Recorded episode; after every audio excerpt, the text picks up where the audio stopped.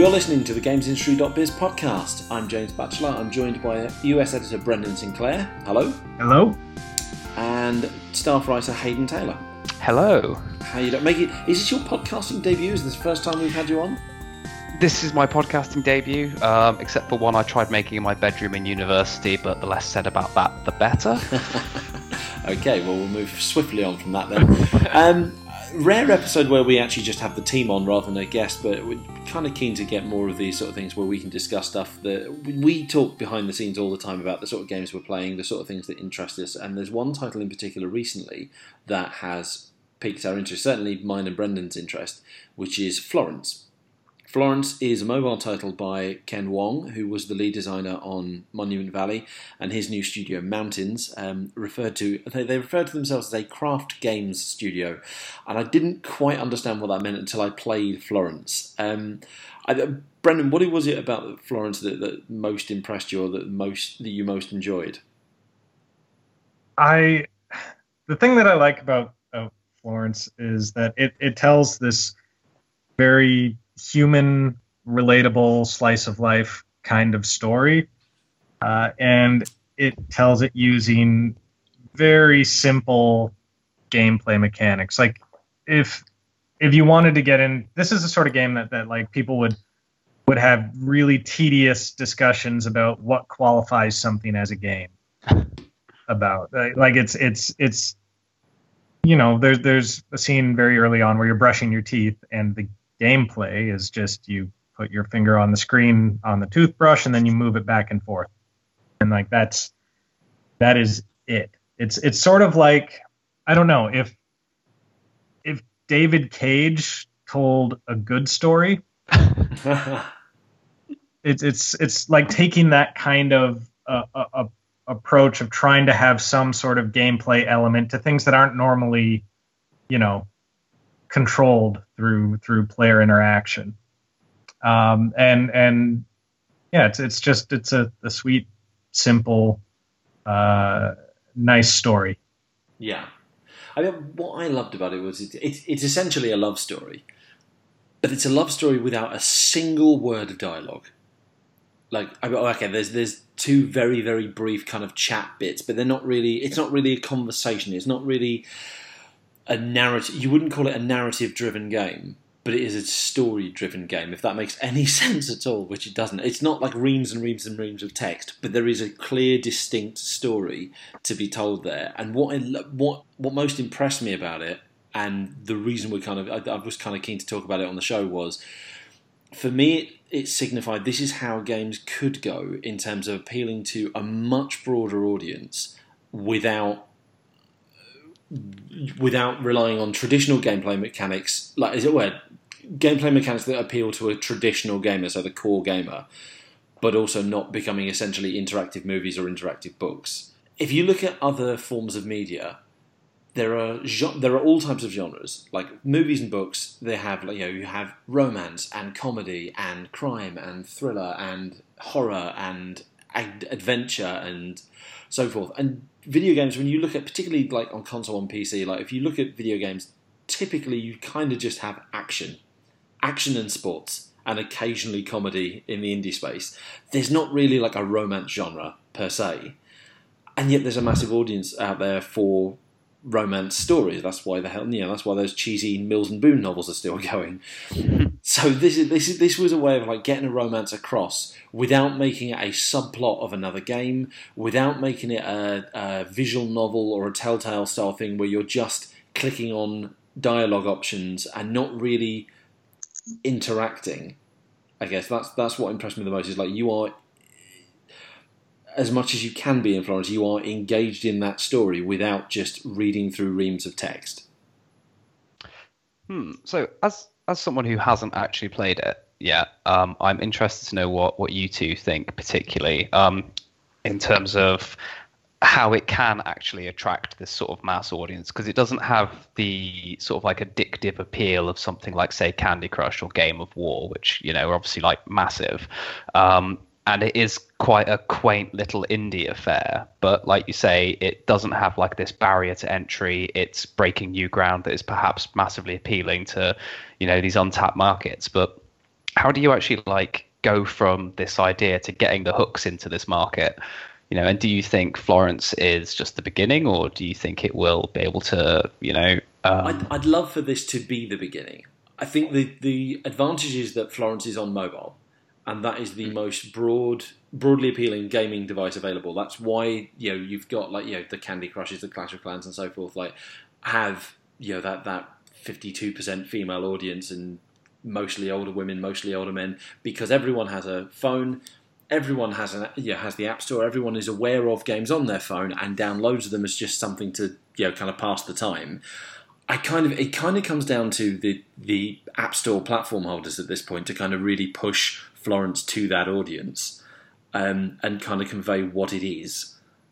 Whether or not they can do that, I don't know. But I'd, I'd love this to be the beginning of yeah, we see more games like this where the broader non-traditional gaming audiences. Oh, have you played Florence? This is the lovely, lovely little um, love story. Oh, yes, I have. It's kind of like Title X that hasn't come out yet.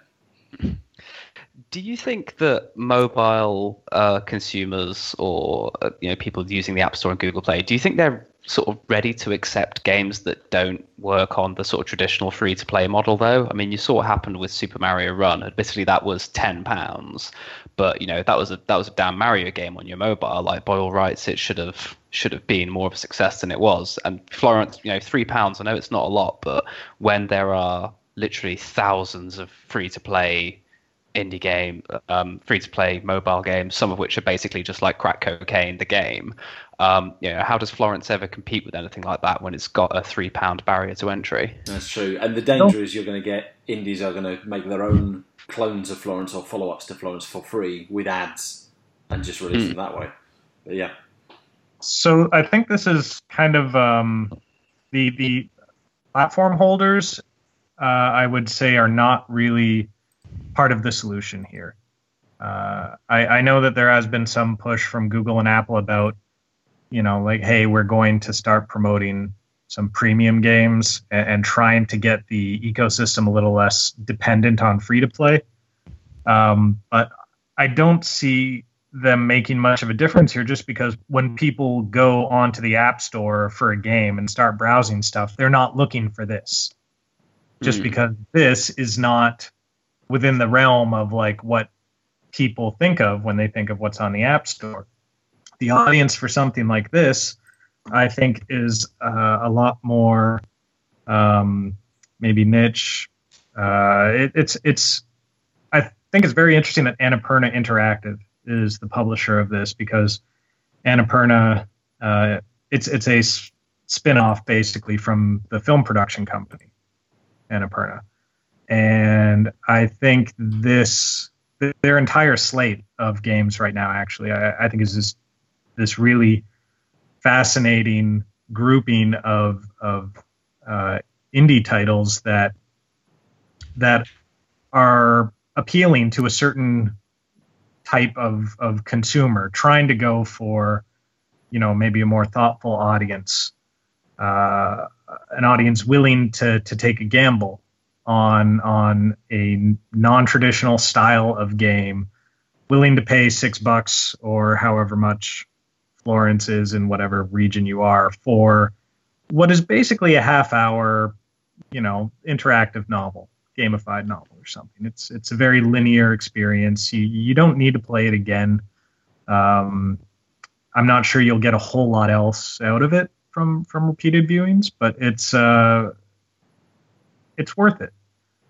And like hmm. that that audience isn't the free to play games audience. It's not necessarily the the app store audience. It's it's an audience of people sort of like us who are aware of what's going on in games. And then when you have a publisher come out and actually make its name mean something by selecting a catalog of games that are reflective of, of certain qualities certain attributes uh, a certain amount of thought put into it. Like like that appeals to me.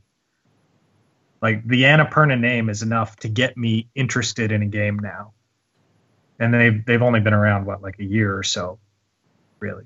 Yeah, they're definitely uh, one to watch. I've tried to interview them about this before, and they've said that they're not they're not doing brand like they're not doing Annapurna interviews. They're they're only giving you interviews with the the talent behind the games themselves, which on the one hand is commendable, um, but on the other hand, I think it's sort of missing an opportunity because they could build the Annapurna brand such as you know to, to the point where it would it would benefit whatever games they choose in the future by association with it, and and it will to some extent as it is, but like I think that's the model for making entertainment like this work is is attaching it to something that already has an audience of people that are looking for experiences that reflect those qualities.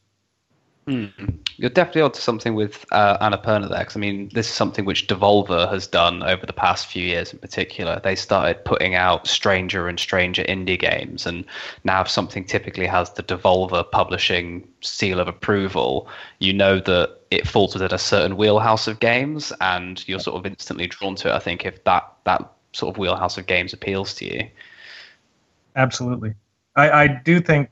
Um, lately it, it, it, seems like the Devolver brand might have uh, grown too successful for for that to, to work quite as well mm-hmm. as it before.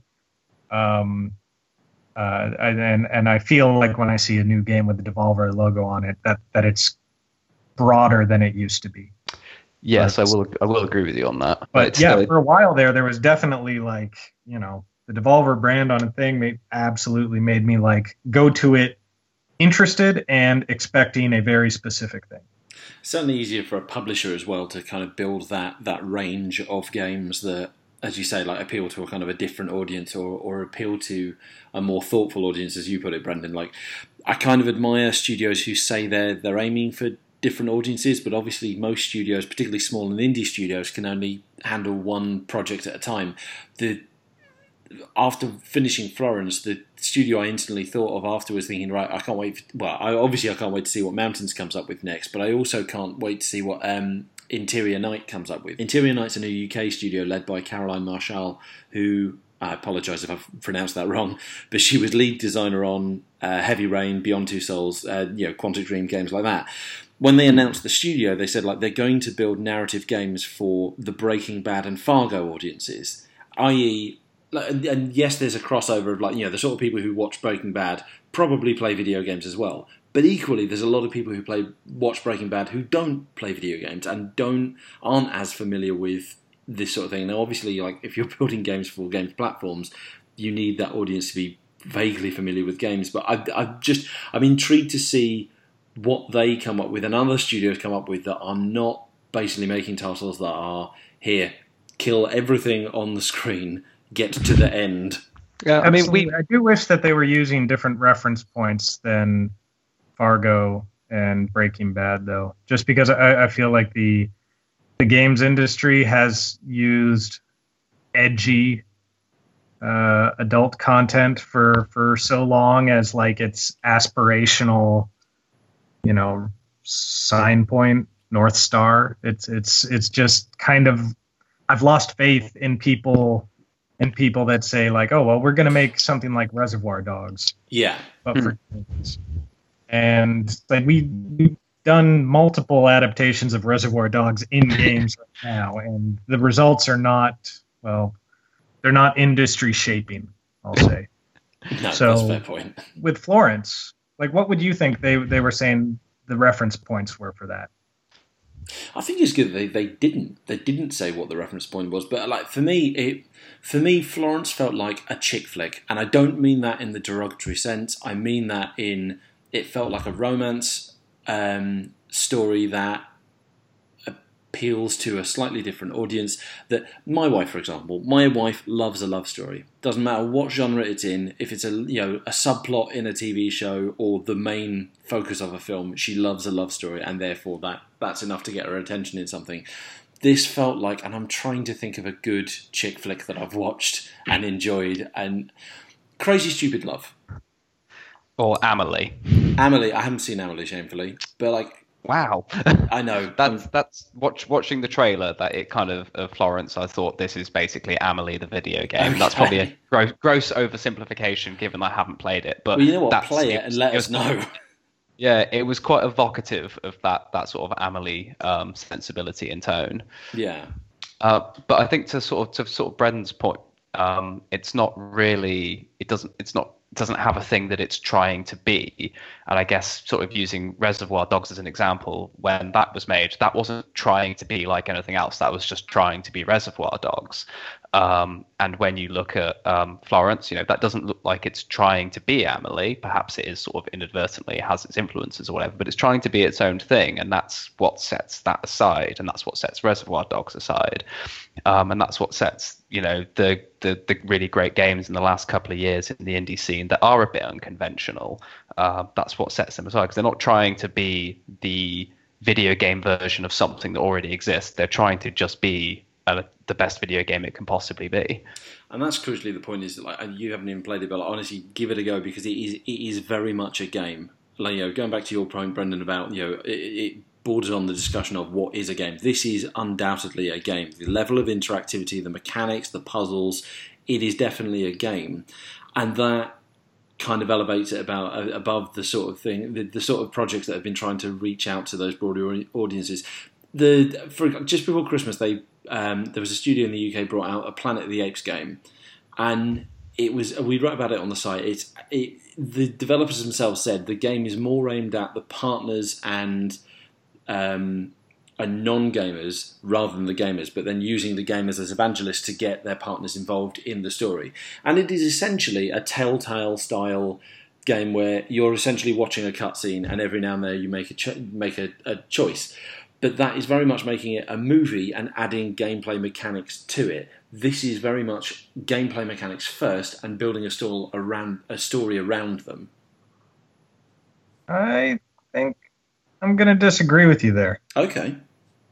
I I, I think this is um, the story is there first, and all the gameplay mechanics are in service to the story. Like even the that toothbrushing thing I mentioned earlier is part of a series of gameplay mechanics that are that are there to sort of hammer home the mundanity of her life yes, at, at the, okay. at the outset of the game. She's she's going through the motions and and like I, I'm not saying this isn't a game or anything like that, but like when I it it's, it seems almost to me the, the the really dumb parallel that I want to draw is to like the Final Fight Teenage Mutant Ninja Turtles arcade games of decades ago, where it's going to take you about half an hour.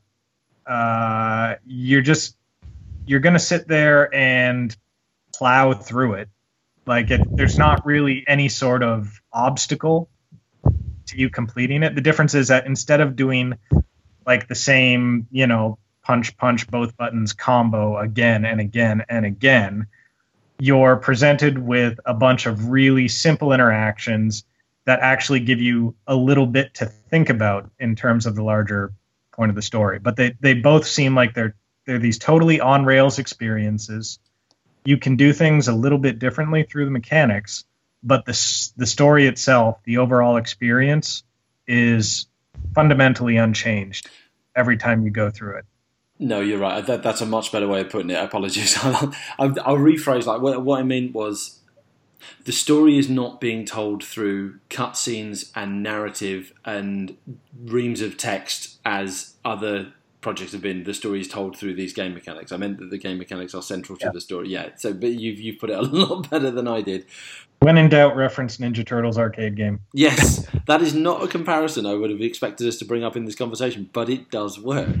Um, I guess uh, what I also like is like, and they, I, this also stems from the fact that it's such a short game. As you say, it's only half an hour. Is there's no repetition, as you say with with a Final Fight on Ninja Turtles arcade game. Like, yeah, you're just constantly mashing the same punch kick, punch kick combos and so forth, and what you do to progress from A to B, or yeah, from start to finish, doesn't differ you know, differ much. This like every I'd say 10 seconds, you'll be give, you're being given a completely different mechanic, even if it's one updated from earlier in the game. It's a completely yeah, uh, different. It's those few mechanics that are repeated. They're they're done in a in a different way, and in that different way has meaning every yes, time. Absolutely. So it winds up being just a, a much more engaging uh, experience where you're where you're actually thinking about it as you go through it instead of sitting there saying, "Oh my gosh, I got to do this sequence again." Yeah, it's almost as if it's it's a WarioWare game but with a point. Yep. Put that on the box. Put that on the box.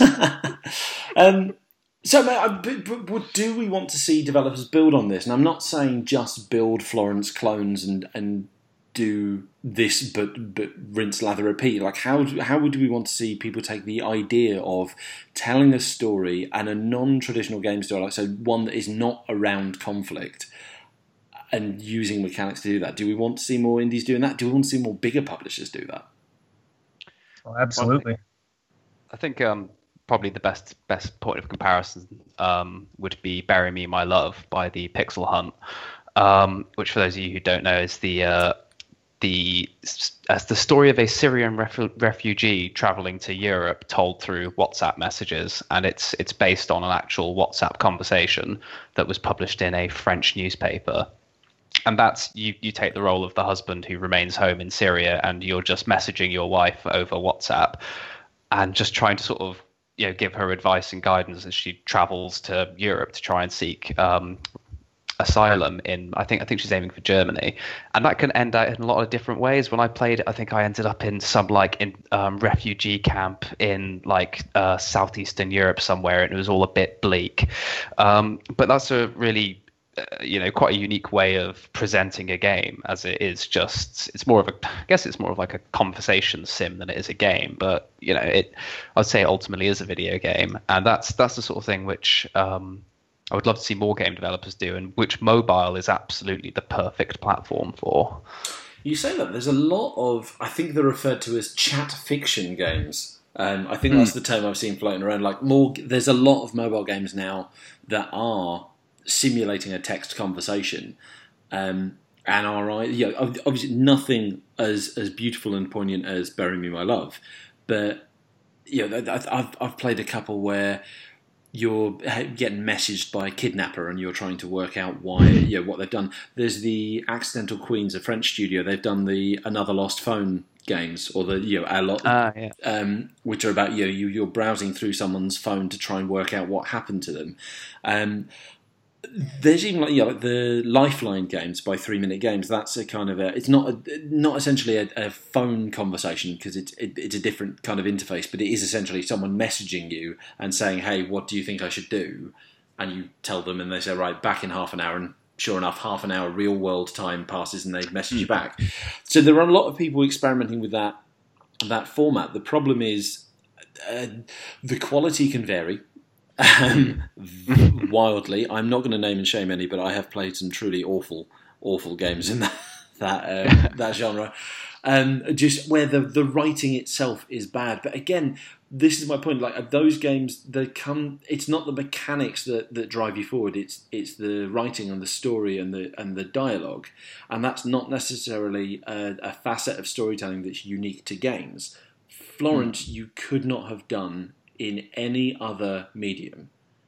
The way mm. the hmm. the way that it is done, the way that it gets its points across, you could not do in any other medium. Whereas "Bury Me, My Love," all right, it wouldn't be quite as interactive, and you, you wouldn't be able to, to you could have done it as a choose your own adventure book ultimately I suppose that's ultimately what it is. It is essentially a digital choose your own adventure book. Um, but again, it has the very important thing of being, um, well, it's not quite real time, but it's sort of pseudo real time. So there will be periods where you don't hear from your partner for a few days, and they can be genuinely quite nerve wracking. I remember I was checking my phone, just like, I haven't, I haven't had a message for a few hours. I hope everything's okay. And then, you know, you get sent a photo of her face and she's been beaten up or something. And it's like, it really, it's, you know, it's quite a gut punch. It's done really effectively. Um, so I suppose you're right in that respect. It is. It's not perhaps unique to games, but I think it is definitely. Games have a very distinct edge when it comes to these things because you know the digital technology we can use to actually enhance and improve the experience above something like just a choose your own adventure book.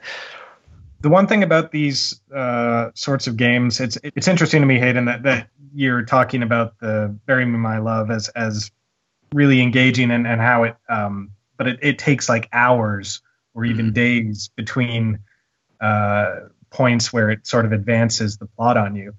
And like th- this is totally just personal preference. Um, but I I do not like to be ambushed by my media entertainment. Like when I'm not, re- I like I like the uh, the Florence approach where it's like we're gonna take up about half an hour of your time.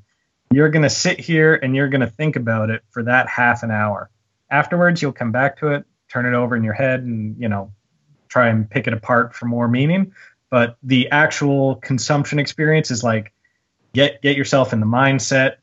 We're going to take up some of your time, not not a lot. I think Florence is very respectful of your time because if you were going to do it as a movie without the interactive elements, it could be a two-hour movie quite easily.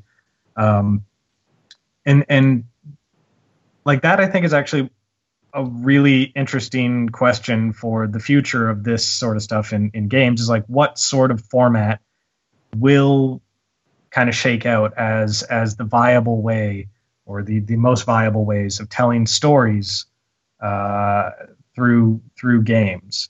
Like, will it be a you know you commit to it for for this period of time, uh, or will it be a stretched out, interspersed with a million other things in your life, sort of ongoing commitment?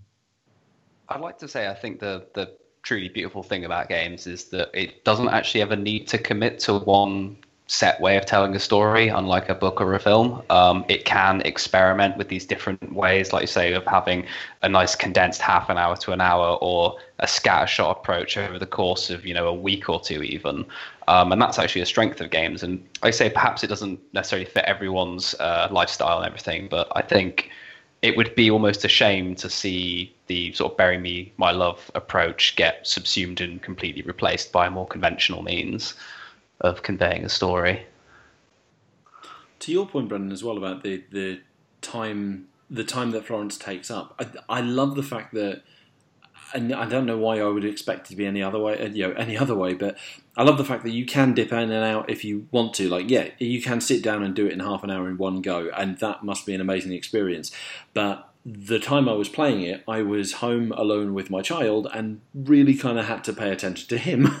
because I'm a responsible parent that doesn't neglect my child completely. Um, but but my it was, was, half an hour, James. I played for he was fine. He was fine. but no, you just honestly, genuinely, I think I've got about two acts into the game. It's about, five, six acts. I got two acts into the game, and then you know he'd wandered out of the room, and you hear a bump and a scream, and it's all right. I'll turn this off and I'll go find him. But I did. I was able to come back and forth to it. And I think I did it in about two, maybe three sittings throughout the day. So I'd still got it done in the one day, and that to me is respectful of your time. In that I didn't have to restart. I never had to. Um, kind of go back a ways and then get back to the point where I was. Whereas some of the more, you know, some of the traditional games, and albeit you know for completely different platforms, completely different format, but I'm thinking of things like simple things like I, I remember playing the original Metal Gear Solid, or rather the the Twin Twin Snakes remake. I remember sitting down thinking, right, I'm up to the end. I'm just going to play the last, you know, the, the last battle, and then I'll and then I'll go to bed.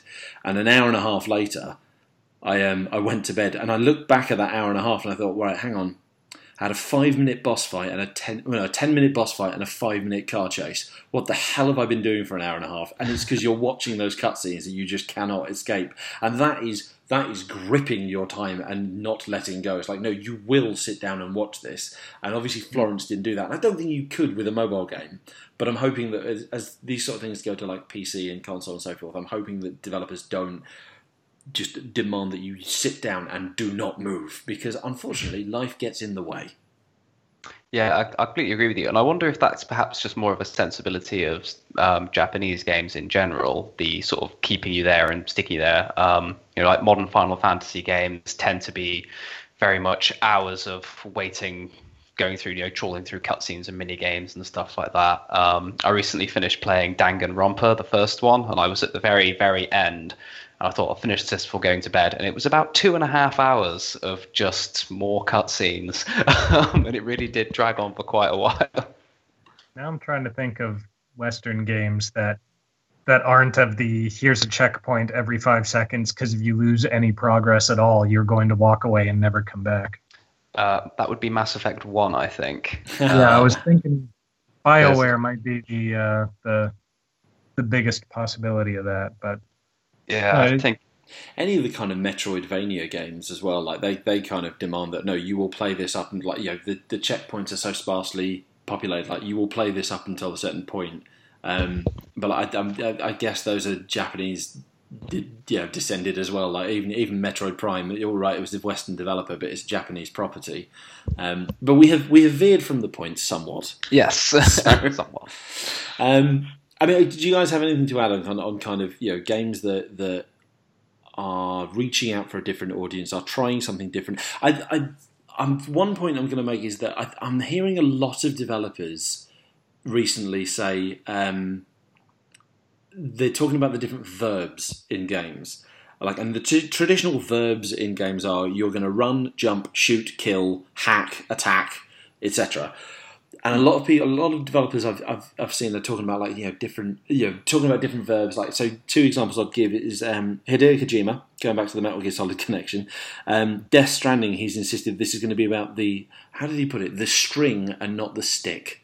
Um, in that mankind uses the str- the stick to to beat things and to, to attack things, and the string to connect things. Now, nothing in the Death Stranding trailers has conveyed what that means. But then nothing in the Death Stranding trailers have conveyed what any of it means. Um, and the other example, I spoke to Chet Faliszek, the former Valve writer, um, before Christmas, and um, was talking about his his first project at Bossa Studios and he was talking about um, building a kind of an AI driven shooter where, yes, you can go around and attack people, but also you can befriend people and get people to trust you. And that's, and I'm intrigued to see how that project and how Death Stranding come across and see what they mean because we're seeing a lot of people talking about verbs. I want, I'm looking forward to seeing what they mean by that when their games actually come out. Hmm. I think um, Undertale is perhaps the best living example of a game that does that. Um, because I don't know if either of you have played Undertale. I haven't. No. So it's um it's presented in a very it's it's essentially like a almost spiritual successor to Earthbound and Mother series and all of that, and it's presented in quite a typical JRPG turn-based combat style but um, actually you don't have to kill any of the enemies. You can make friends with them, um, and use use that as a means to overcome challenges. So you know you can like there'll be a dog wearing full suit of armor, and you play fetch with it um, until it like gets out of its armor and becomes friends with you. So you know little, little things like that, and it is all about overcoming these sort of typical challenges where normally you'd have to like beat, stab, and shoot your way through um, by sort of you know engaging in dialogue or play or something you know lovely and saccharine and family friendly. Mm. Um, and I think that's Undertale is, is definitely the best sort of example of a game that has done that recently, and it's it's interesting to see that bigger studios are considering that as an approach. Um, I suppose you see it with games.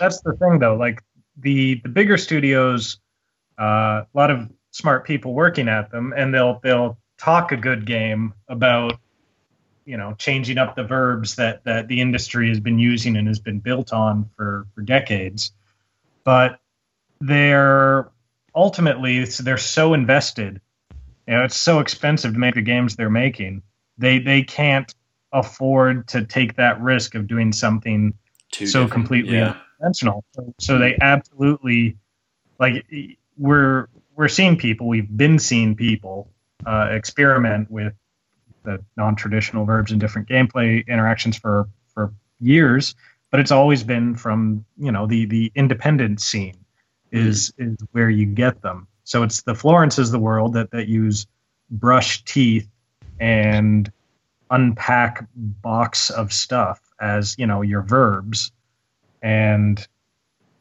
like the the the death strandings of the world like metal gear solid 5 the the verb innovation there was like what balloon someone full device. yeah, yeah. Okay, that wasn't. I think that was in Peace Walker before that, but still, like, as that was a lot of fun, and that doesn't mean that you know Metal Gear Solid Five is a bad game at all, just because it was so firmly grounded on stealth, um, you know, shooting people and sneaking up and close quarters combat and all that. That's that's fine. It's just if you're looking for the the real industry shaping innovation, it's not going to come from that that AAA market, no matter how celebrated uh, the auteur behind it might be. I think you're um, absolutely right, and that's been demonstrated with how we've got stories. Um, sorry, games that have a bit more of a you know bigger games, you know, AAA games that do have that more narrative focus, which I think has come out of um, the indie scene over the last sort of 10 years. And i think they're still they're not experimenting as much as the indie scene is but i think they are learning the lessons from it. They are learning that people do want more narrative focused games. They do want slightly more alternative games. And it's giving them perhaps just a bit more of a scope slowly gradually to kind of experiment within the aaa scene a little bit. Anytime they can point to something and say look these people tried this and it worked hmm. that takes away some of the risk of doing it in their own AAA game. Definitely. Yeah, absolutely. And Florence worked, so hopefully we'll see um, people taking inspiration from that. Um, this, there, there's another danger to this is that you'll wind up with like the the Call of Duty press F to pay respects. Yes, that is true. So I guess we want them to take lessons from Florence, but kind of like be careful about the ones that you take. We did interview Ken Wong ahead of um, Florence's release. It was actually just after they announced it, so um, you can find that on the site. I'll link it in the, the post with this episode. Uh, unless you guys have got anything to add, I think we should uh, wrap it up there. No, I think that's everything. I've said everything I have to say. I've probably said more than I have to say, honestly. well, I'd be intrigued to see what uh, what our listeners think and you know where they think the industry is going to go um, from here. Uh, you know, not not not that Florence is going to change the entire industry, but what lessons are going to be learned and what inspiration is going to be taken. Um, feel free to comment under the the post where this article is. Uh, if not, send us in an email. Um, send it to me, in fact, james.batchelor at gamesindustry.biz. In the meantime, you can find all your news, analysis, and insight into the world behind video games at www.gamesindustry.biz.